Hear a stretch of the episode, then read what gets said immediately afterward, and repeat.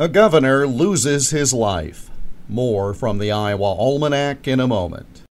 It wouldn't be Christmas without Camp Courageous fruitcakes, and they're now available in stores across Iowa and at camp courageous dot org slash fruitcakes.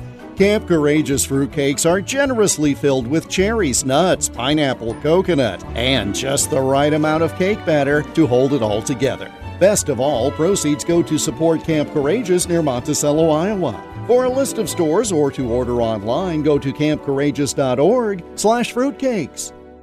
William Beardsley was born in Beacon in Mahaska County on May thirteenth of nineteen oh one.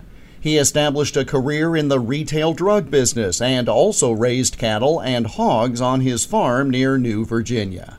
He entered politics in nineteen thirty-three, serving eight years in the Iowa Senate and two years in the Iowa House. It was during that return to public service in nineteen forty-six that he became opposed to the labor and education policies of a fellow Republican, Governor Robert Blue. Beardsley wound up challenging the incumbent in the nineteen forty-eight primary and won his party's nomination. Iowans then elected him as the state's thirty-first governor that fall. During his time in office, the Highway Patrol was expanded, workers' compensation benefits were increased, and a World War Two veterans bonus was authorized.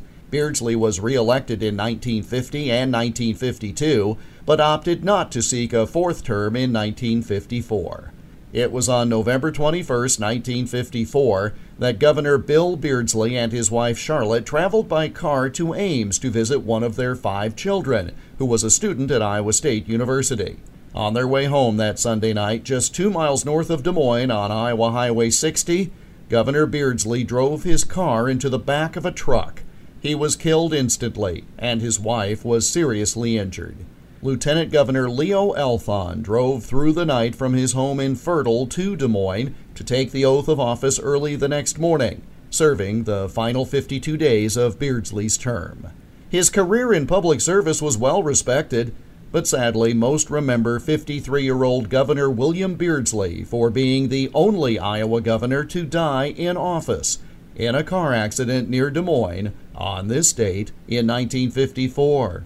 And that's Iowa Almanac for November twenty-first. There's more online at iowa almanac dot com. Until tomorrow, I'm Jeff Stein.